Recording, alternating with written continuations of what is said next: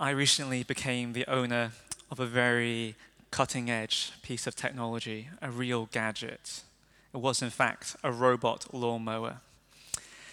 And I thought, I really dislike mowing the lawn. It just keeps on growing. Every week it grows, especially in Northern Ireland where you get lots of rain and um, it's very sunny and, and warm. And I hate mowing the lawn. It, it just keeps on going. You have to mow it over and over again. And it's not something you can do once, that's for sure. So we bought a robot lawnmower. Me and Katie, we put the guide wire around the lawn. We plugged in the docking station, charged it up, and hit go.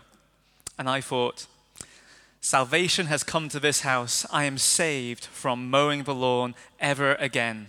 I thought, this is fantastic. This is brilliant. Just off it went. And then, a week ago on Friday in the afternoon, I thought my troubled week is almost done of work. And I got a text message with a picture on it. And there was my, my, my, my, my treasured Bosch covered in paint. It was covered in paint. And my neighbor had accidentally spray painted through the fence and two meters into my garden and struck the robot lawnmower and all of its sensors were covered, the screen was covered, the station was covered, and I thought, I'm ruined. I'm going to be mowing the lawn the rest of the summer. My salvation has been taken from me. I, I, I and, and, I, was, I was very upset. But fortunately, my neighbor clean, cleaned it all up and it's working and it's fine, so, so don't worry. But yeah, this made me think about all the things that we try and save ourselves from in our lives. And, and that's just a you know, silly example, but you know, we look to try and save ourselves and put our hope in things to deliver us from something. Whether that's a medication to deliver us from an illness, whether that's a, a pension fund to keep us from being poor, whether that's a, a friendship to prevent us from being lonely, or whether that's a romantic relationship to give us purpose and meaning. And none of these things are bad, but sometimes we look to them to become our, our, life's meaning, the thing that we build our foundations on, and the thing that we turn to when times are hard. And we say, Well, I've always got that still. That's going to see me through, that's going to keep me going. Wikipedia says that salvation is the state of being saved or protected from harm or a dire situation. And this theme or, or storyline runs throughout the whole Bible. And what we will see is that, unlike my mower, that God has the power to save. He has set his purpose on saving us, and he has paid the price to save us, and that we are indeed totally saved. And more than that, we have victory through God, and he has delivered us from, from, from all things. So God has the power to save, and we do not. We cannot save ourselves from either the things we have done wrong against God, our sin, or from what might happen tomorrow, or you know, we can look at our life events. We can look at our life events and feedback from microphones, and we say we have no power over that. We can't stop that from happening. And David remembers this in verse 103, verses 15 to 16. He says, The life of mortals is like grass, they flourish like a flower in the field. The wind blows over it, and it is gone, and its place remembers it no more. And it's strange to think of humans or ourselves even as grass, something which seems so weak and powerless. It's just blown around. It doesn't have a choice which way it blows. The wind decides that. Yet we see that with humans all the time. We see millions of people around the world displaced by conflict or wars or famine, and they have no power over that at all. Many of us here today will have situations which might be going on now or have happened in our past where we know that we were powerless and, and those things happened and we don't know why and they've had a dramatic effect on our life. Yet God remembers how we were made, David writes earlier in the psalm. and he still has a father's love for us, which is everlasting.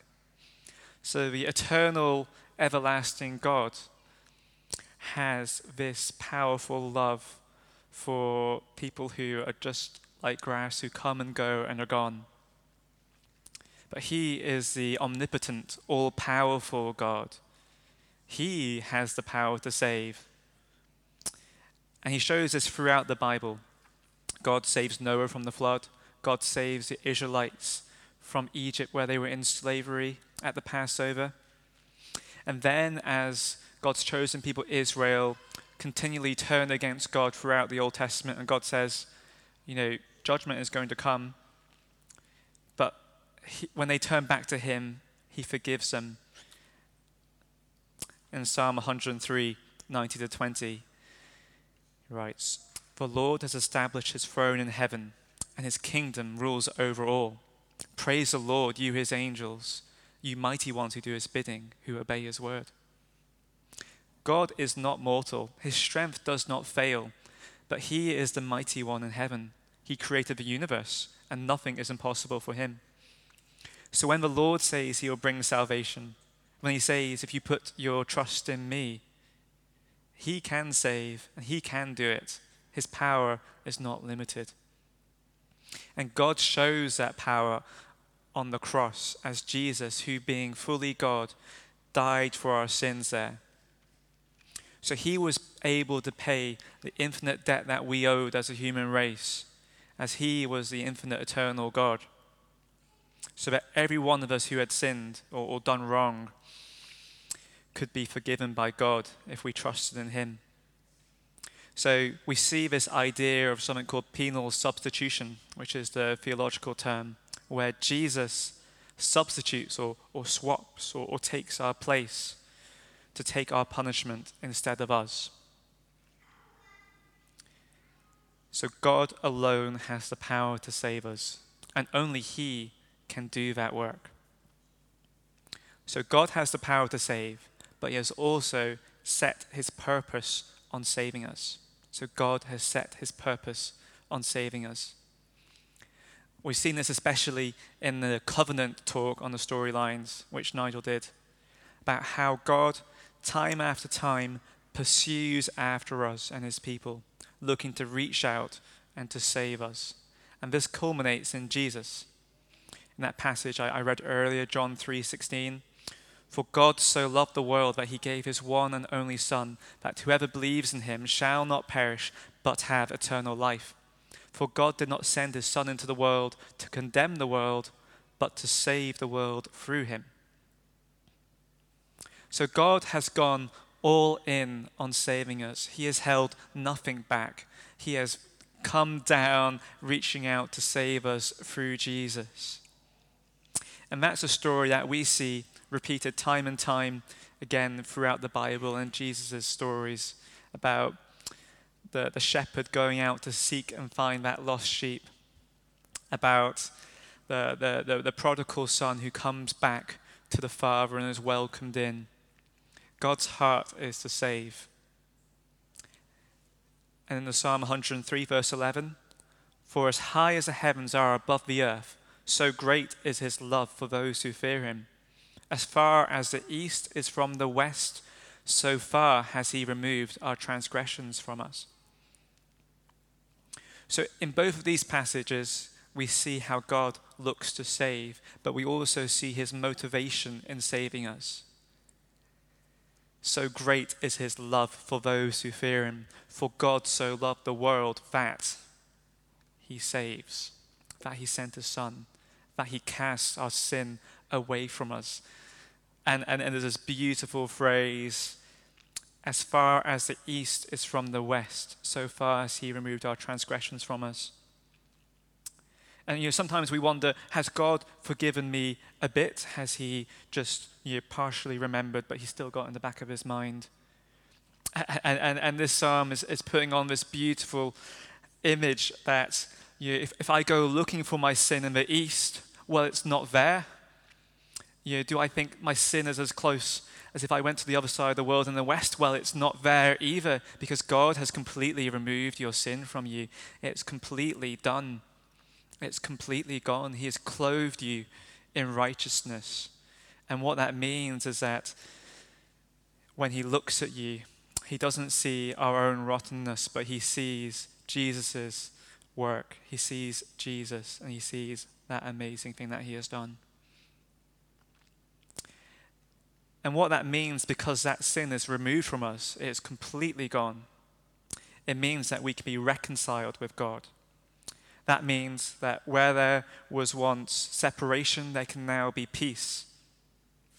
So, God, because of his love for us, has reconciled us with God. He's brought peace between God and man when we turn to him. And that is because God set his purpose on saving us because of his great love for us. And he had the power to do it.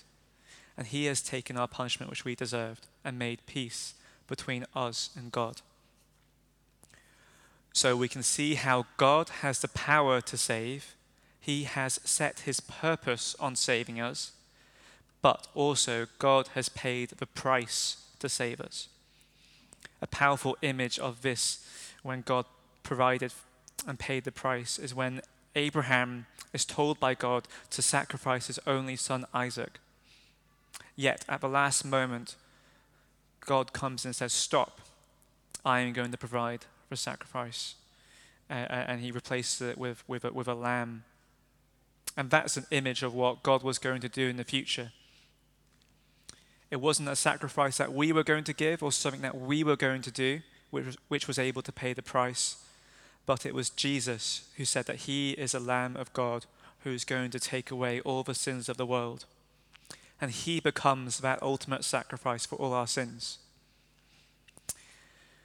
And, and, this idea that Jesus had to pay the price shows another image of what our salvation is. And that word is called redemption. And in biblical times, to free a slave, you would pay a ransom to redeem them, which would set them completely free. So that would mean that their, their, their time in bondage and in, in servitude would be at an end. And that would have been a very powerful image to the people then, and it's still a very powerful image now. And likewise, without Jesus paying the price to redeem us, we would still be slaves to sin, as Paul puts it. And in Romans 7, verse 18, he writes like this This is what Paul writes I do not understand what I do, for what I want to do, I do not do, but what I hate, I do. And if I do not do what I want to do, I agree with the law that it is good. As it is, I, it is no longer I myself who do it, but it is sin living in me. For I know what good itself, I know that good itself does not dwell in me, that is, in my sinful nature. For I have the desire to do what is good, but I cannot carry it out. For I do not do the good I want to do, but the evil I do not want to do, this I keep on doing. And you can see in that passage how Paul is, is struggling and wrestling with himself. And, and I think we've probably all experienced that, where we know the good thing that we need to do, that we should do, but we have this inner battle where we just do what we hate and we know that we shouldn't do. Whether that's losing our temper, whether that's telling that lie, whether that's doing that thing that we know that we shouldn't do, or whether it's keeping quiet when we know that we should speak up. And it's like you know, humans, we're, we're, we're like having a, a mortgage or a loan, and the interest rate and the payments are just too high for us. We're never going to be able to save up or earn enough to pay God back because our debts keep on building up and we're just continually slaves to sin because we can never redeem ourselves. We can never pay that ransom price that we need to pay. And Paul ends that passage by saying, Thanks be to God who delivers me through Jesus Christ our Lord. And that's just amazing when we think that Jesus has come in and paid that ransom price to free us from being slaves to sin. because He has the power to do it, not us. And He is willing to pay the price the price that we cannot pay ourselves. But we are more than just made right with God by Jesus on the cross. In fact, Jesus on the cross and through his resurrection, and as we trust in him, we are brought into new life with him. We are born again or made a new creation. And God says that we no longer need to fear death and that we will receive eternal life with God. And even more so, that through trusting in Jesus that he will give us life to the full. And what does that mean for us? Well, it means that our security in Christ no longer means that we need to live to just live a comfy life or have financial success or popularity, but we can have our eyes set on the eternal goal. Jesus' price on the cross, his power and his love, and his love, which set his purpose on saving us, has meant that death no longer wins. The disease or the illness no longer wins. The difficulties of life no longer wins. Because we have an eternal hope, an eternal home waiting for us, which is secure in Jesus, completely secure. So, why do we then so often rely on things and not in God? Well, we see this throughout Israel's history and throughout the Bible. And when we look at the Old Testament, we see some particularly vivid stories of this. So, after God's people had been delivered from Egypt, we see almost straight away that they mess up they stop trusting in God and they melt down their jewelry and create a golden cow that they can worship that instead of God. We see the people of Israel later on. They make a military alliance with Egypt to defend them instead of relying on God's protection as He had commanded. And we can see here how easy it is for Israel and for ourselves to trust in the things that we see around us and say, I'm putting my hope in this thing. I'm trusting in this thing or, or this person to save me. But the golden cow of melted gold and jewelry, that didn't have any power to save them. The Egyptian army, mighty and powerful as it was, it didn't love them. They weren't going to come to save them. Likewise, we too can turn to human things or, or people to be our salvation. Whether that is wealth and pension funds and stocks and shares to bring us comfort and safety. Whether that's friends to make us feel popular or romantic relationships to give us meaning and purpose.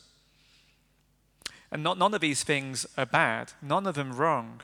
But if we put these things as a top and say, My life is built on this, my security and my identity is ultimately found in this, then we will find that when the stock market slumps, when the job with the great salary is gone, when the disease or illness progresses and the surgery fails, when the friends move away, or when the loved one is lost, that we can become hopeless. But what will never fail is God. Maybe today you struggle to believe that God would come to save you. Maybe you struggle to believe that God would set his purpose on coming for you. And that might be from a situation or experience that's been very painful. It might be going on now, it might be in the past. And it's difficult for you to believe that there would be a good Father, God, who is seeking after you to save you and to love you. But Jesus came for you. He says in Luke 19, He came to seek and save the lost. And Luke 4:18, he says, He has come to proclaim good news to the poor or brokenhearted. He has sent me to proclaim freedom for the prisoners and recovery of sight for the blind, to set the oppressed free, to proclaim the year of the Lord's favor. Jesus has come to set you free. Jesus has come to heal your broken heart and to lift the burdens which are on you. And He wants you to know that no situation can separate you from Him because His love for you is so great and He is chasing after you. For some of us today, we might be trying to earn our salvation. We might be trying to pay the price ourselves.